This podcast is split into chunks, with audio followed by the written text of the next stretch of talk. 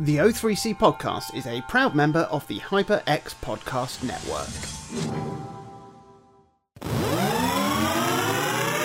Ho ho hello, and welcome to the annual O3C Christmas special. My name is Jonathan Dunn, and I'm joined by Minty Chocolate Baubles Booth Smelly Christmas.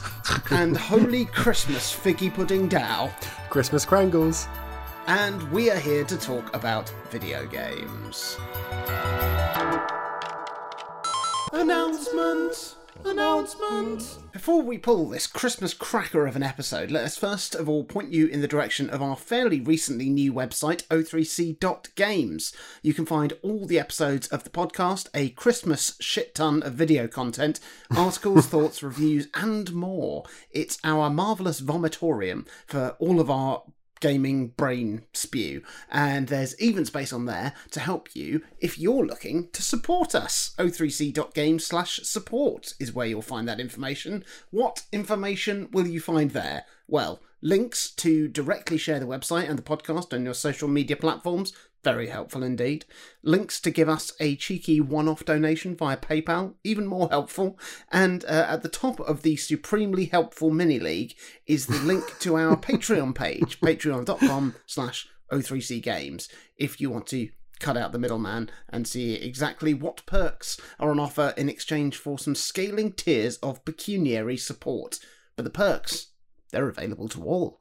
Smatterings of bonus episodes, topped off with lashings of hot outtakes and deleted scenes. And of course, there is access to our Patreon exclusive Discord channel, which is a wonderful community to be part of, where you can engage with us directly and chat about the episodes, ideas for the future of the show, and flim flam all the hot potato topics of gaming that you would wish for with us, the fellow Patreon subscribers, and a shooting gallery of special guests from our previous season's bonus episodes. It's it really is a wonderful place to be. Do please have a look. Lovely. So, if it's good enough for the Muppets, Edmund Blackadder, and shitty village halls the country wide, then it's good enough for us here at O3C. Welcome to O3C's Christmas Carol. Yeah, it's here. Christmas. We are Ebergamer Scrooge, and you are our tiny Tim Tendos as we seek the games of Christmas past, present, and future to go on a veritable bildungsroman, look it up, to heal our grouchy complexions and fall in love with humanity once again. Sure. Very nice. Who is that coming first to our doors in the middle of the night? It is the Games of Christmas Past, a spectre of conversational starters asking us about the games that we've received as gifts over the years that were only greeted by our scorn and contempt. We'd rather have a lump of coal, you shit, we cried. and whilst we're in our cantankerous state, we're sending a warning out to friends and family of those games we definitely do not want to receive this Christmas. Minty, please spew your bile. okay, so the fault is entirely my own for receiving this game because um, because I, asked for it. yes, I've I, I've never sought to own a quantity of video games. Like I'm not a collector. I don't I don't, I don't really like the idea of spending money on something that I don't know if I'm going to enjoy. So that's that's not just something that's limited to games, though. I mean, all my clothes are black, and for the past six years, I've only ever ordered the burger at every restaurant I've been to. I know what I like, and I'm happy playing it safe. This outlook does mean, however, that I'm quite susceptible to the port and the remake. I know this about myself now, and have been able to sack off the uh, the Gen 4 Pokemon remakes with no trouble, as a recent example. But younger me, I was mad for him. I was mad for Doom as well. Love it. Doom and Doom 2 are both quite high on my list, and probably the games I've played most over the years, thinking about it. Like, I can happily sink hundreds of hours into a JRPG and then never play it again, but Doom has been consistent throughout my whole gaming life. And nowadays, it's it's kind of hard not to play Doom, really. It's everywhere. Yeah, what with such things as re-releases, wads, fan games made on the engine, calculators, and pregnancy tests, you could have played Doom today and not even known it. But one particularly disappointing port of the game was on the Game Boy Advance. Aww. The history of the Game Boy Advance game is an interesting one because apparently the studio that developed it, David A. Palmer Productions, they wanted to make Doom on the Game Boy Color instead, and id Software told them to remake Commander Keen and uh, and then get back to them. Commander Keen was a success. It did push back the development of Doom for GBA into the life cycle of the Game Boy Advance. So they built a custom 3D graphics engine for the console, but then it found the Atari Jaguar source code and then told them to use that instead. And uh, the titular Palmer thinks that the version they had to release was inferior to the one that would have been. And he's probably right, to be honest. I asked for Doom for the Game Boy Advance for Christmas, and after spending a good six or seven years previous playing the PC version to death, I was excited to have the exact same experience in my hand wherever and whenever I fancied playing, provided I was huddled up in the smallest ball possible at one end of the sofa directly under the big lamp. it was not the exact PC experience, and looking back, I realised I shouldn't have expected it to be, really. I mean, the, the, Game Boy Advance, it was a stout little punter, but it couldn't really do first person shooters that well. And that's okay. Like, it was still fun and a decent achievement, like, even if it did have all the missing content. It's just a little bit disappointing. So naturally, the year after that, I asked for the Game Boy Advance port of Doom 2 for Christmas. I thought to myself, it's been a year, they'll have learnt how to properly optimize the game to get the entire unfettered game onto that tiny cart, surely. And it was nearly identical. It was built on an entirely different engine than the PC original. It gave a bit of insight into what uh, the original Doom could have been. But this is about Christmas disappointments. Chris appointments. so here's my gripe. My favourite map in Doom 2 is map 28, the Spirit World. Uh, it's a weird one, really weird map. It's, it's sprawling and odd, it's hellish and strange. It's got a fantastic music track, and it was one of two that was cut from the Game Boy Advance version. Oh, I broke my heart, but I'm still very grateful to have received both of these games. But I have to say, the experience was not all that it could have been. I didn't play it at the time. I played Doom on the Game Boy Advance later and and without kind of the weight of expectation that you may have had, Minty, I, I always quite enjoyed it for what it was. Yeah, but yeah. Also, it was one of the first times I'd really got that far into the game, so I, I probably wouldn't have noticed anything missing anyway. Oh. So especially Doom Two, I, I never played Doom Two at all until um, the Switch port. So uh, I would have been none the wiser. I would mm. have hmm. just enjoyed it happily and said, "Thank you, Father Christmas, for this this small handheld bounty." yeah, less doom, more boon. Whoa! Speaking of uh, expecting a PC experience uh, replicated on a handheld device, I believe I've spoken before about one particular Christmas where I'd made the superb double bill demands to Santa to receive a CD of ABBA covers and a copy of Carmageddon on the Game Boy Color.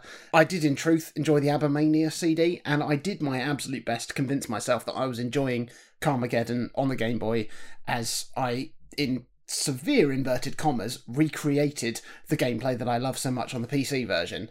For my sins, I've still got my copy of that cartridge, and uh, I, I, feel I should probably wear it as a lodestone around my neck. Uh, maybe, maybe it'd stop me buying Balan Wonderworld or something. But I, am not. I'm not going to dwell on that anymore because I feel I've done my due diligence in expressing my regret and repenting for that. So in terms of a game I wouldn't want for Christmas, I think this comes down to another gift I got in the past. This was from an ex girlfriend that just showed her supreme lack of understanding of, I mean, just video games and my interest in them. I think, you know, she'd seen me playing things like Elder Scrolls, I guess it would have been Oblivion back then, and Pokemon on my DS, and then saw a World of Warcraft calendar and thought, that's a game, he'd like that for Christmas. He's probably into that sort of shit. Hmm. I mean, bless her for trying, but I think that the three of us are quite comfortably sitting outside of the mainstream with our gaming interests. Yeah. And, and, even those stereotypical World of Warcrafters are probably rank outsiders as well. I, I, think that anything that really sums up video gaming for most of the world is just never going to be of real interest to us. I mean, the amount of AAA titles we've played versus the wealth of indie games we've discovered and, and enjoyed shows a, a, a vast difference in our predilections. So I think if anyone knows me and thinks, oh, he likes those uh, video games, doesn't he? He'd probably like this Fortnite t shirt or this Call of Duty something or other. Just. Just don't worry about it. Get me a voucher. Give me a high five. Buy me a sandwich. yeah. Chris. Over the years, I've probably been given a lot of games for Christmas because it has been my sole hobby almost since I was a, a, young child, but less so in the last decade because most of my family and friends are aware that I now buy things so obsessively that it's probably quite hard to pick something I haven't already grabbed. But still, to keep the, the good times flowing, I've resorted to giving people a curated list of titles around November that I then hold off buying just in case. Because then, if someone does, like my mum, want to get me a gaming gift, I know for certain that it won't already be on the shelf. Yeah. But, you know, there's loads of titles I remember getting specifically at Christmas that were really good. So there was the year I got The Lion King and Comix Zone and at least two others, I think, for the Mega Drive. Uh, and that was a, a, huge highlight and one that I know there's a photo of somewhere where I'm holding the bounty like a fan of cards. like I can visualize the photo, but I, I don't know where it is now. Obviously, the Christmas where I got the PlayStation 2 was an all timer as well. But the most disappointing, though, I think was when I got my original yellow Game Boy. I received Super Mario Land and Super Mario Land 2 because they were in like a bundle pack with the machine, nice. and they were both great. But I also got the handheld port of Worms, oh, wow. which was not great. So this this has a weird connection to both Carmageddon and Doom, I guess, in that it's it's about having the wrong expectations for something. so you know, these days as an adult, I find ports really fascinating because you can look at them kind of objectively and think, okay, well, what's been changed? What what they had to downgrade or alter to to fit on very different hardware? But at the time, I think I genuinely believed that a monochrome 8 bit handheld was going to do justice to a game I'd been playing on my friend's cutting edge PC. and, you know, the graphics on the Game Boy are serviceable. They're in black and white, obviously, but they, they do the job. You can see there's a worm, there's a bit of hmm. land, there's a weapon. The sound is barren to the point of non existence in places. And the core mechanics do do function, though there are limitations. But what was most upsetting to me as a child about this this little gift that I was so excited to unwrap was the lack of cartridge save. And and again, Chris in 2021 understands how a cartridge game is built. I know that some have SRAM, which is short for Save Random Access Memory, and that's a battery back chip and it saves and restores progress or whatever. Some games might use passwords, which would save on production costs, but obviously you need to then write it down, and some do neither. And Chris in the mid 90s did not understand this suite of options. And so I would sit for a long time painstakingly entering all my little, you know, worm names letter by letter, play a few games, switch off the machine, and then get really upset when the names and stats were gone. And I couldn't understand why. like I, I, have, I have a really vivid memory of sitting on my bed, surrounded by all my Christmas wares, repeating this process of naming and then playing and then resetting and then despairing because I genuinely believed the game or the console was faulty. And as a child, this wasn't helped by the time that I switched the machine off and on again quick enough that the data was still in the RAM and thus reappeared straight away. And that convinced me it was like, oh, it must be broken then, because it worked that time. It's, it's, it's, there's some inconsistency and it must be broken. But no, that wasn't the case. It just it just doesn't save. So at the time, I felt devastated. Even though I could happily play a game of Worms, I could happily play Super Mario Land 1 or 2. And obviously, it wasn't the end of the world. But to uh, a wee little version of myself, it did feel like it. So that was probably the most disappointing Christmas gift that I, I remember in a gaming way. And now a word from our sponsor. And now a word from our sponsor. And now a word from our sponsor. The O3C podcast is part of the HyperX podcast network. HyperX is our sponsor and the maker of the acclaimed Quadcast and Quadcast S microphones. Quadcast USB mics look and sound amazing and they're packed with features. With four selectable polar patterns, you'll get great sound no matter what you're recording. The included shock mount and pop filter mean you won't have to shell out extra cash for a great setup. Then there's the eye catching LED indicator and tap to mute sensor, so you can tap in and tap out to stop broadcast accidents. It's time for you to tap in with the HyperX Quadcast and Quadcast S. I don't like being negative, so in a bid to heal our miserly hearts, to uh, satiate the whims of the games of Christmas present, what we've done is we've decided to scrape the insides of our wallets and target some games that you can get on the enormously bloated Nintendo eShop on the Nintendo Switch for mere pennies. You don't need to be shelling out the big bucks to buy FIFA Ultimate Team credit and £150 deluxe editions to enjoy the Christmas gaming season. You can still cling to your inner Scrooge and find an excellent time. So, we each picked a game that you could get for less than 99 Christmas pennies, and we've all played them to give you our verdicts on the best way to spend your spare coffers this Christmas. And first up, we have Chris to tell us about a game called Overlanders. Overlanders is one of the titles that if you've ever browsed an eShop sale, this is on there. it, it is honestly, if you miss it in the Christmas sale, don't worry, it'll be on, it'll be on sale by about January the twelfth. like it's it's not a problem. I don't think it's possible to talk about Overlanders without comparing it to Star Wars Episode One Racer. Uh, yeah, and uh, it's it's not as good, uh, but I can you know, I, I can comfortably say that it's it's not as good, but it's decent enough. And when it's at this sale price, which is frequently, like I've just mentioned, it gets a, a soft recommendation from me for the content you get and the fun that you may have. Like it's a few, it's it's a futuristic racer. You pick from a selection of hover car, bike, hybrid things. You steer with the left analog stick. You can pull tighter turns by combining it with the right analog stick and it tries to set itself apart from the competition like F Zero or Star Wars uh, Episode 1 Racer or Extreme G or Fast RMX by changing how many of its races work. So they still take place across looping tracks like you'd normally expect, but outside of the first few tutorial races, you're not aiming to complete X amount of laps. Instead, you and the other racers are pursuing some big beastie, and the race ends whenever this big beastie has been taken down.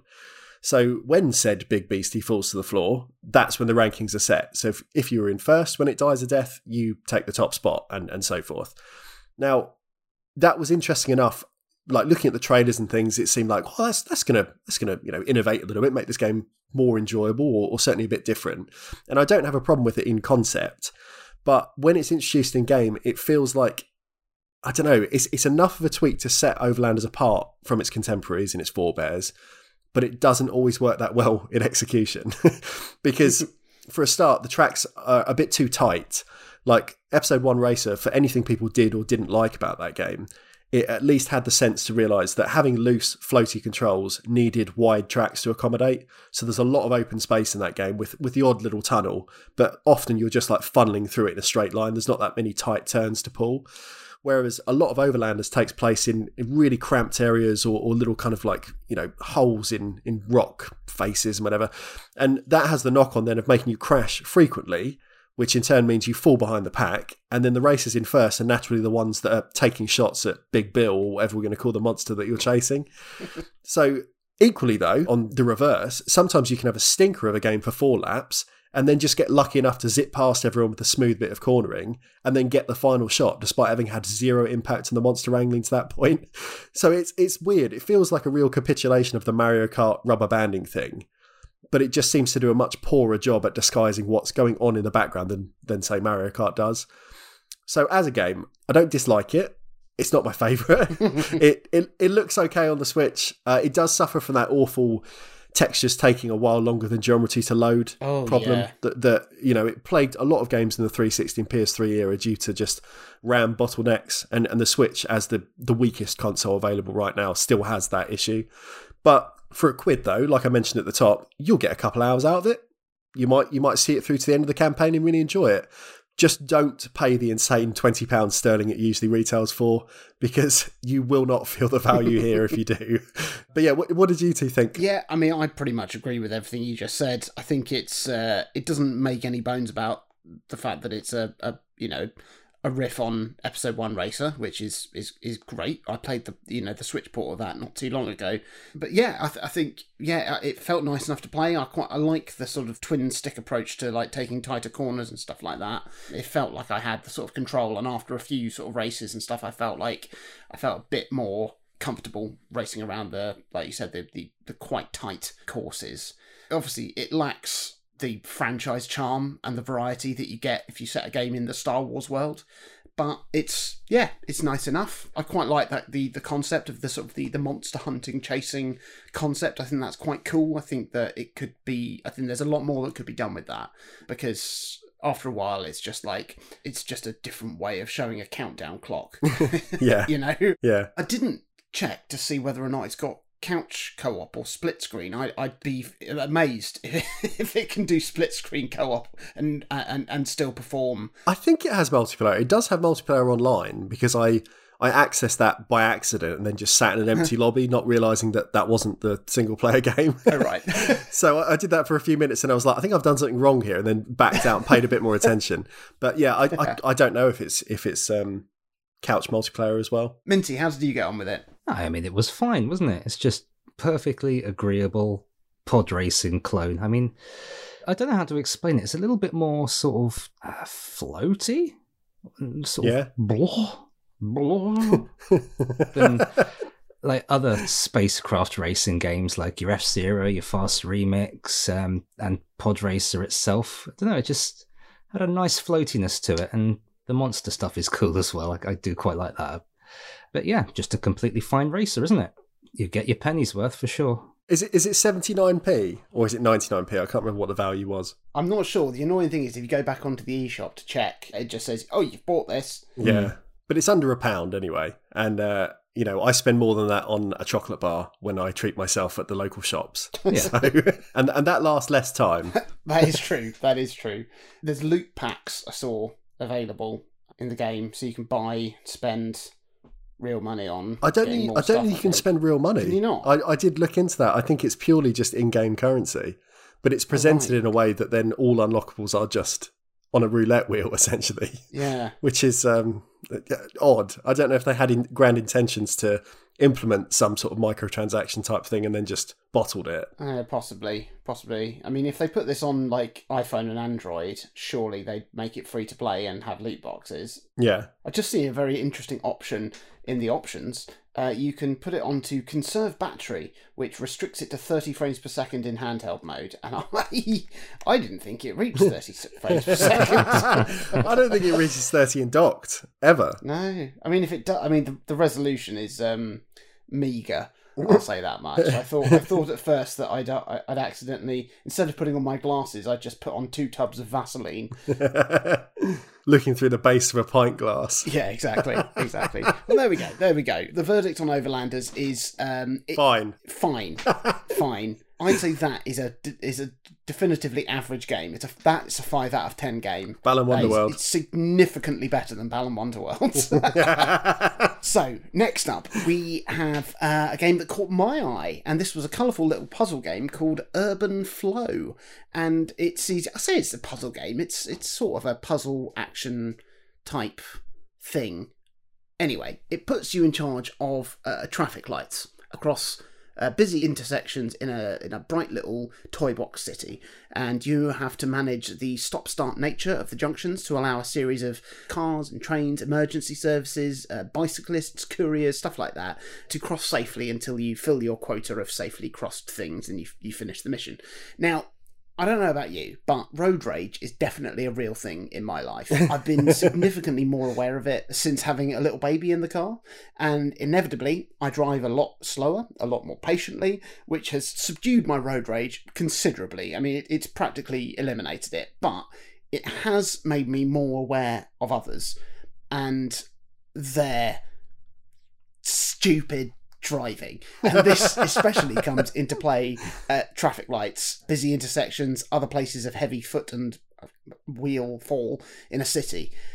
And Urban Flow does a marvellous job at recreating that level of stress.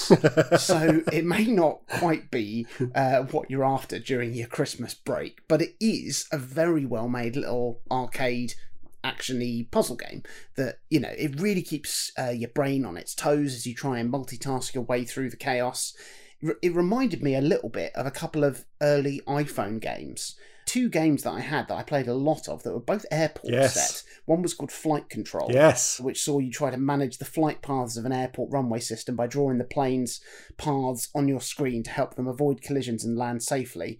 And then there was a similar game called Airport Mania, which saw you juggle the on runway traffic of an airport. Both both fantastic games that were brilliantly suited uh, to the touchscreen. But Urban Flow, it, it, it's it's a game that it it feels like it's been built with the touchscreen control system in mind, and I'm surprised that it hasn't actually had uh, a port over to the iPhone or actually, or even more surprised that it's not a Switch port from those, to be honest, because at the moment it's a Switch exclusive.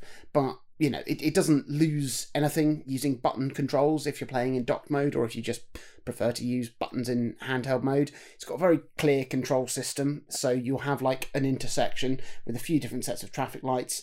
The button that corresponds to each traffic light is hovering over the top of it. You press it to toggle it on or off. Thankfully, there's a colorblind assistance mode in the menu, which turns symbols on, because otherwise it's just red and green, which would have meant the game was just an immediate write off for me, because um, I, I, I could not tell, I couldn't tell the difference between them. Fortunately, they'd seen that and uh, and fixed that before it became a problem. So well done. But there's lots of puzzle stages with uh, specific setups. There's also an endless mode as well. There's even a drop-in, drop-out local co-op mode for up to four players. And I mean, there really is. It, there is a very satisfying moment of calm that you can find in amongst managing the chaos when everything is running smoothly, and it's it's quite lovely. And when you start to feel like you've got a handle on it, then it's it's it's like when we've played like Overcooked or something like that. When you feel like you've got your method down and you're like, oh, this plan's working, this is great, and then something will happen to absolutely throw you off course. Generally, though, I find Urban Flow really triggers a very stressful series of nerve endings in my already anxious brain. So it's, it's probably not one that will get a huge amount of playtime with me unless, you know, the particular mood takes me. But it's on sale until the 29th of December and it's 89p at the moment, which is down from about £15. So, I mean, it's a great time to grab a Switch exclusive if this style of game appeals to you.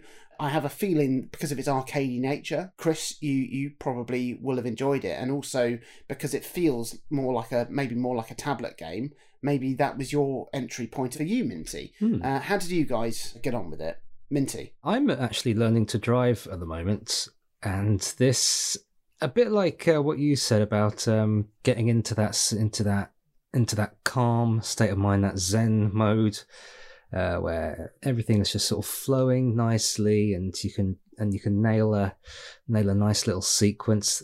When that when when you do nail it, you nail it, and it feels fantastic. but God, it's whew, just like driving in real life. There is so much, yeah, to keep your eye on and it's i'm finding it a little bit stressful as well but i I, I i do like it actually it's um i like the art style of it I like how it's mm. it is like the little really uh, the little game. matchbox races. Yeah, it, it is nice. Um, uh, like you, I, I can't say that I will play it too much more than I have at the moment, just because I don't think I'm in the place where I can enjoy vehicular excitement um, any more than I should at the moment. But only what is necessary. Yeah, for 89p, I'm, I'm I'm having enough of it in real life at the moment, so um, this is fine. I haven't crashed in real life yet, though. Well so done having the option, I'd rather do it in this game than uh, than in real life. Like when you come to do your practical test and they say, "Have you got your theory pass paper?" Just just show them your save file on Urban Flow. Well, yeah. I yeah. assume you mean this. Oh shit! You got um, three stars on level seven.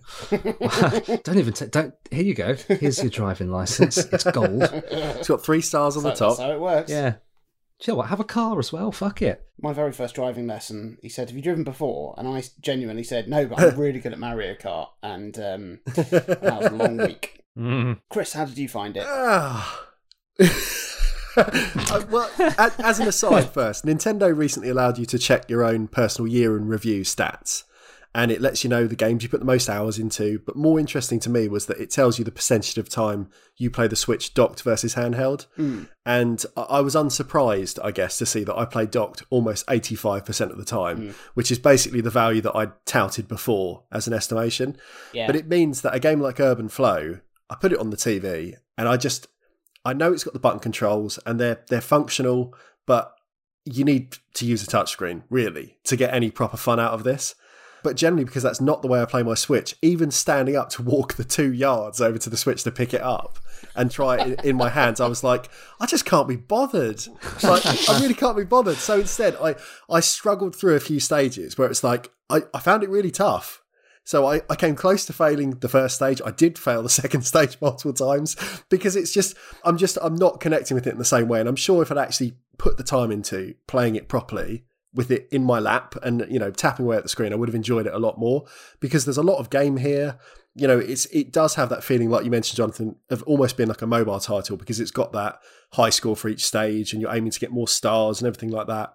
I quite enjoy that sort of progression normally, hence why Angry Birds was on my list and, and things like that. Mm. But but being really honest, I, I just I just couldn't couldn't get the effort to be bothered with this one right now.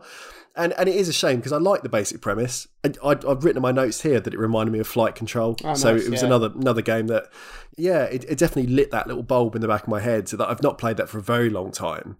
But yeah, it just for being on a console, it then gains this level of bloat that makes it more difficult to enjoy. Whereas Flight Control was in essence just a high score game, and you never had to do any more than just look at the screen and swipe and tap. And yeah, there's just a bit more effort that goes into playing Urban. What's it called?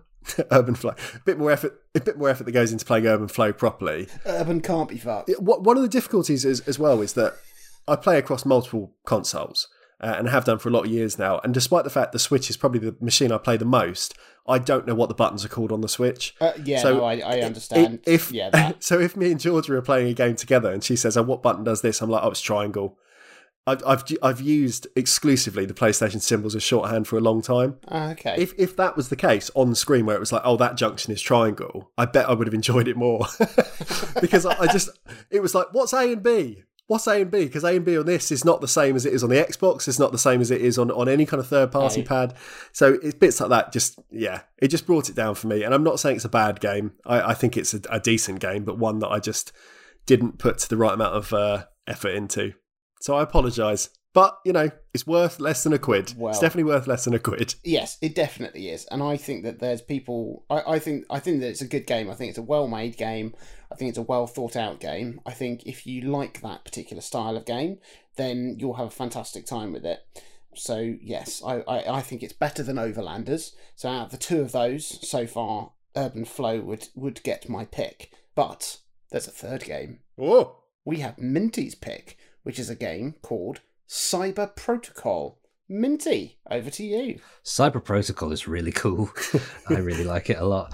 Uh, it's it's an arcade puzzler, which I I get I, I it isn't usually um, the sort of game that I would go for, but I do like this sort of uh, the sort of retro futuristic uh, feel of games like this, and and I'm a sucker for games where you have to help a friend. so the idea of Cyber Protocol is you're you're playing some sort of I don't know some sort of hacker who's activating the Cyber Protocol to bring his robot friend back to life, which um, I think is it's a tale as old as time, and it certainly is a very Christmassy one. Jesus. No, that's Easter. Sorry. Yeah, basically the, the basic premise of the game is it's like it's like a sliding block puzzle inside a robot's brain. so you, you play a little like microchip. It goes to go left, down, across, up. You only stop when you hit a wall, and there are little things to get along the way, big things and little things, which I assume are points that you can use to build your robot back in the best possible way. And then it starts to add things like um, like tiles that blow you up if you linger on them too long, um, huge beams of light that'll just fry you in a single direction, different things like uh, holograms or one-way blocks, things that need a key card, all that sort of thing.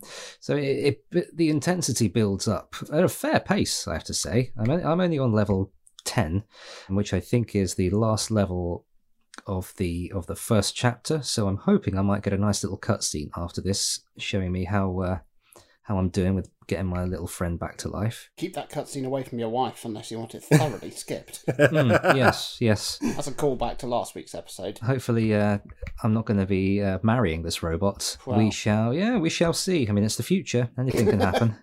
a little detail before I uh, hand it over that I really do like is um, I, I, I don't, I don't quite know how to explain it, but you know, you know, you know, old tellies. Oh, yes. They, they used to be like fat.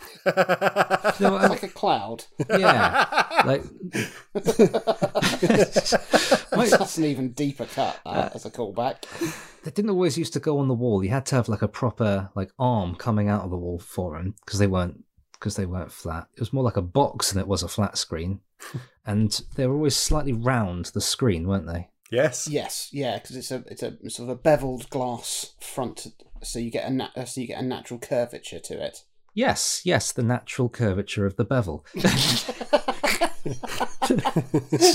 going to be the name of your autobiography. yeah. the natural curvature of the bevel, hmm. the Minty Booth story. well, even though the Switch and most TVs, I assume these days, are flat, the screen, the, like the the graphics themselves, they do sort of have that very slight curvature, so it does feel like you're playing on an old telly. Uh, it's it, it's a nice little touch, and uh, it's yeah, it's it's it's good fun. I think it was originally eight ninety nine, so perfectly reasonable price for an arcade puzzler like this. I assume. I assume I'll get to the end of it. I'm having I'm having a lot of fun with it. I love the art style of the game. It's like it's like somebody's put Tron in a photocopier. That's what it looks like to me. Hmm. And it is it's got a very, very simple core gameplay mechanic. Like you said, it is that sliding block puzzle type thing, like if you're in a, an ice cave in Pokemon. Yeah. Uh, or doing one of those fill the whole room with the box puzzles in Zelda or something like that. Oh and yeah. it's it's taking that as the core mechanic and just getting really cool with it. Every few levels there's a new there's a new mechanic introduced and keeps you on your toes, keeps you thinking. It's very, very satisfying to play. It looks great, it sounds great, it feels great to play. I'm playing it handheld with my new Binbok split controller that I bought on the recommendation of you, yeah. Minty, after you wrote that lovely article for the website, o3c.games. And I bought a proper 90s retro transparent uh, controller set. Oh, very nice. And that's lit up then it, with purple LEDs. I have it on at the moment. Yeah. And that com- that combined with the OLED screen and Cyber Protocol on the screen, it makes for a fantastic gaming experience. I must say, it's far and away my favourite game of the three. I Yeah. think it's I Oh, think yeah. it's it's it's brilliant. I think it's I think it's great value at full price, and you'd be a fool not to buy it at, while it's on sale. Chris, how did you get on with it? Are you going to be Mister Misery Guts again? He's gone. well, moving on. Um, Uh, no, Cyber Protocol. It's actually the third game I've played in this weird Pac-Man maze subgenre. I, d- I don't know what you'd call it. Like like you said, Minty, the action puzzler is probably pretty apt. I believe it's Tron in a photocopier. There's a really good game on mobile originally called Tomb of the Mask, and that's the first time I, I saw this in in action. Essentially, that works the same way that you move until you hit a wall. There's other obstacles that get added, everything else, and that game is is really good. It's based around endless runner style grinds, daily challenges, you know, everything that fits kind of a mobile game. Really addictive, very polished. It had a sort of futuristic ZX Spectrum color scheme, which is flashy but but functional because the contrasting colors really help highlight hazards. Really good. And then the other one more recently is actually a game called Old Towers on the Evercade. And it's not as flashy as Tomb of the Mask or Cyber Protocol, obviously. It is a modern title, but because it's built for Mega Drive hardware, it's a bit more humble. But it is still very fun and it uses this same kind of sliding mechanic. Cyber Protocol, I think, is, is a very good game. My only real criticism is that it layers on complications to the main format a bit too quickly for me. That the difficulty spikes within the first five levels really hmm. mean that getting a perfect run and collecting everything without dying in a single go starts to get quite hard quite fast. Um, and you know maybe that encourages you to to knuckle down and play more and get better. But I do think in all games there's like a sweet spot for how to manage ramping difficulty, and I think this is just a tiny bit too fast. Like by contrast, to show how games can get it wrong the other way, Hot Wheels Unleashed that I've been playing that I mentioned the other week, the single player mode at least is way too easy for most of the campaign. Like you, you're about 30 races in and you can still walk every single race to a podium finish. you know, I, I think games should have a good like 20 minutes of feeling good and then developers start sort of turning the screw, make it a bit tougher. But yeah, three hours in Hot Wheels, too much one way, three minutes in Cyber Protocol, maybe too much the other way. but but I did like it. And, and of the three games, I think this, this is definitely my favourite. Maybe at full price, you have to be kind of interested in you know, arcadey puzzler action games. But even so, maybe just the genre and the aesthetic is enough to kind of draw you in. But on a sale, I think it's a very good buy. There's there's a lot to do. There's a decent amount to get better at once you've got over that initial hump of kind of the opening section. But this is this is the real caveat. Browsing the big eShop sale the other day, of which there are currently almost two and a half thousand games on sale. Jesus. Tomb of the Mask is on the Switch now. And I saw that and I thought, oh, I'll give it a go. I'll just sort of compare it. And and it's just better. Oh. it is better. It's currently half price in the sale till about the same time, so I think it's about four pounds because I think normally it's it's about eight, so it is more expensive. But this week I've easily put the same time into this port of Tomb of the Mask as I did on Cyber Protocol. And and I think it's absolutely worth that price for for this tarted up console edition. Like it's got a lot more content, it's got a level based mode as well as the endless mode. And and given the choice of either Cyber Protocol for a quid or Tomb of the Mask for four or five, I think it's a harder recommendation when you know you've got both to have a look at. Like it's it's not in any way saying Cyber Protocol is a bad game, but I think it really is a clear copy and reskin of Tomb of the Mask in the same way that Overlanders is to Star Wars Episode 1 Racer, that Urban Flow is to Flight Control. You know, I, I think what we're really seeing in, in this whole kind of experiment is that the lower you go in price, the more developers are kind of cribbing from other titles. because all three of these games, for, for you know, each has had their strengths, but they all have elements that are quite derivative based on something else. Mm. So it's not saying there's not fun to be had in these titles, but there is probably another game that is very similar and for a few pounds more might be a bit more fun. So it's it's finding the balance of kind of like, well, how how low do you want to go? And, you know, how high are you prepared to go to maybe have a slightly slightly more refined take on it. But yeah, a good game. So I will end positively and I will agree that of the three, this is certainly the one to buy if you've got a, a spare pound in your pocket. So there we go. Those are our musings on how you can still enjoy gaming this Christmas without shelling out the big bucks. Let us know if you have any recommendations that you found on other systems or indeed on the eShop. Let us know if uh, you pick up any of these games uh, or if you've played them and you've g- given them a good old Christmas go. We're always on the lookout for uh, for more recommendations, especially with the state of digital storefronts being so bloated it's so difficult to you know to discover new things so yeah if you find any gems let us know and, and we'll give it a go So, with our horrid, horrid hearts humbled by the bounty of cheap and cheerful games, let us turn to the games of Christmas future. And what we've done is we've all picked a game that we think would make a lovely hypothetical gift for someone to put us into the kind, generous spirit that truly befits this magical time of year. And I'm, I'm going to kick us off with this one.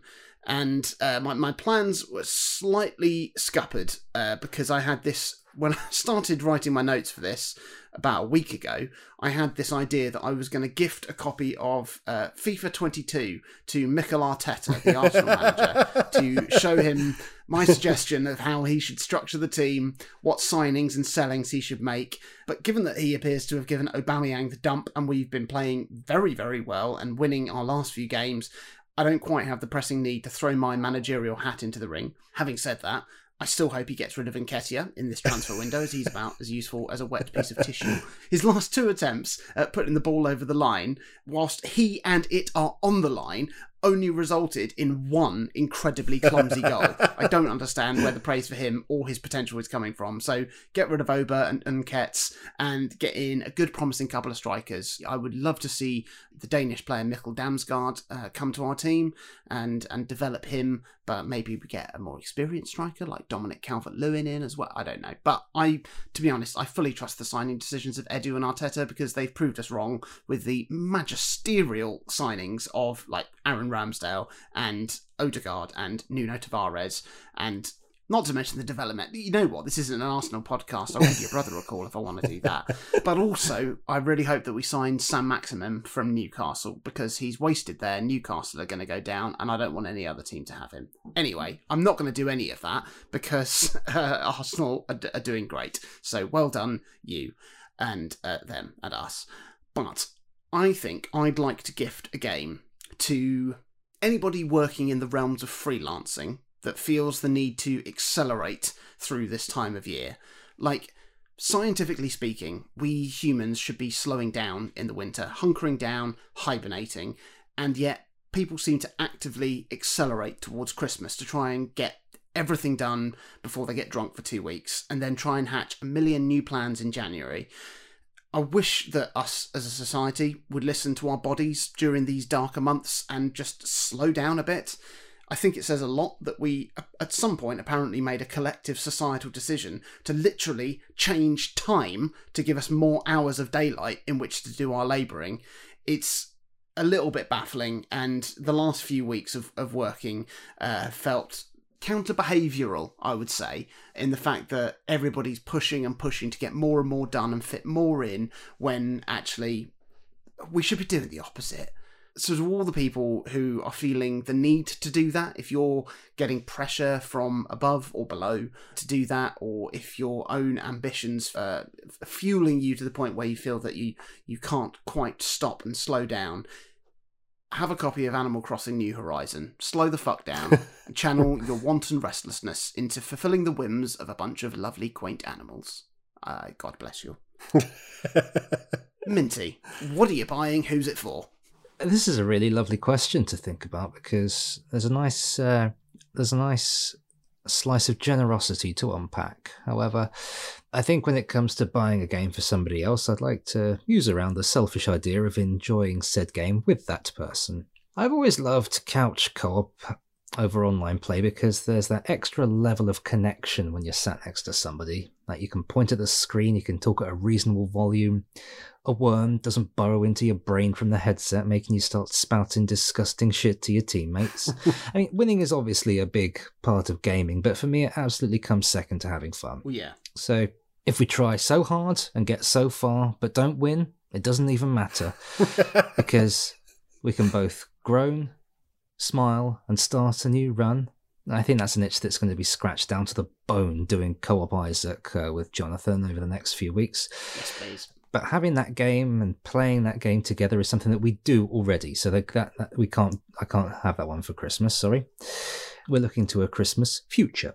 So, for my recipient, I'd like to nominate my sister, who, thanks to COVID, my unforgiving work schedule, and her meteoric rise to the upper echelons of the West End wigs and costumes scene, means we've seen vanishingly little of each other for years, and um, it's really heartbreaking. Um, so, the game that I want to buy her uh, in, at, at, the end of the day, it doesn't matter. The game itself is, is immaterial. But as long as we can plop down onto a sofa and play together, laugh, scream, build each other up, uh, then Woodle Tree Adventure can have a two player mode for all I care. Last time we were down, her boyfriend brought over the board game Zombies, and we played it in for hours, and it was just lovely.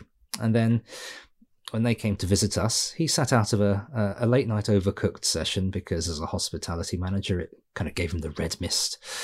I mean, Jackbox, Spelunky, Duck Game, Human Fall Flat, Super Crate Box. You can take your pick out of any of these couch co-op games. The game is second to the proximity of the person I'm playing with. She's got three days off over Christmas when we're down, so I'm going to overcook up a storm with her, among other things, I'm sure. Lovely. Oh, wonderful, wonderful. Chris, how about you?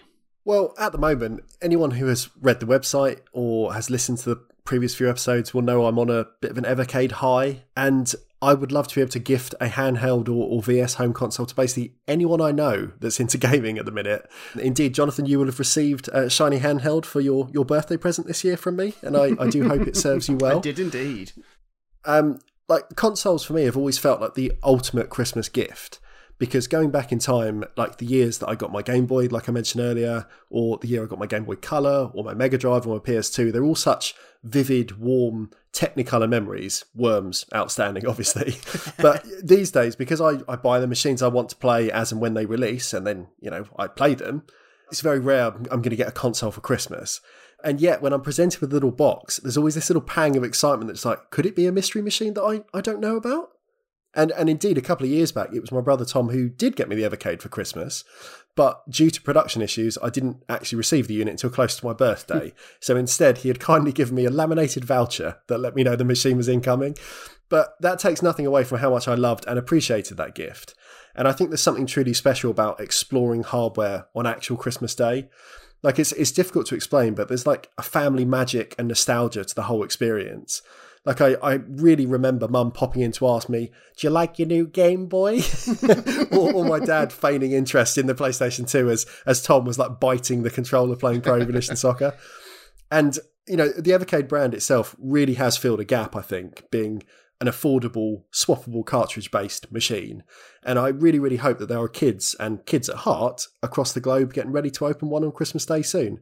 So yeah, I, I think for for anyone for which gaming is something they enjoy, I think it, it would be a lovely gift. So if I had endless, boundless funds, I would have a big old sack over my shoulder and I'd go door to door.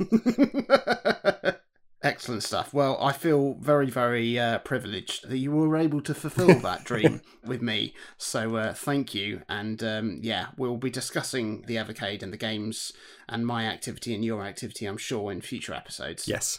So, our morality tale is at an end, and it's time to close the Christmas book on this year's festive musings. But we hope that you've enjoyed our thoughts.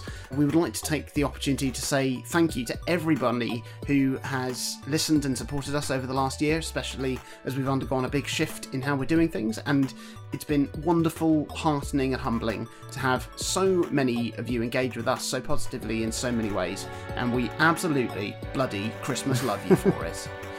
We hope you have had a wonderful Christmas and Xboxing Day. Uh, have managed to stay safe and happy whilst also spreading the love to your family, friends, and acquaintances. And we hope that you join us next week for our big old end of year special where we'll be summing up our gaming highlights of 2021, looking ahead to what 2022 can offer us gamers, and we'll be awarding the prestigious O3C Game of the Year award to a single game if we can indeed agree on one. And we can't wait to share that all with you. Good night. Farewell.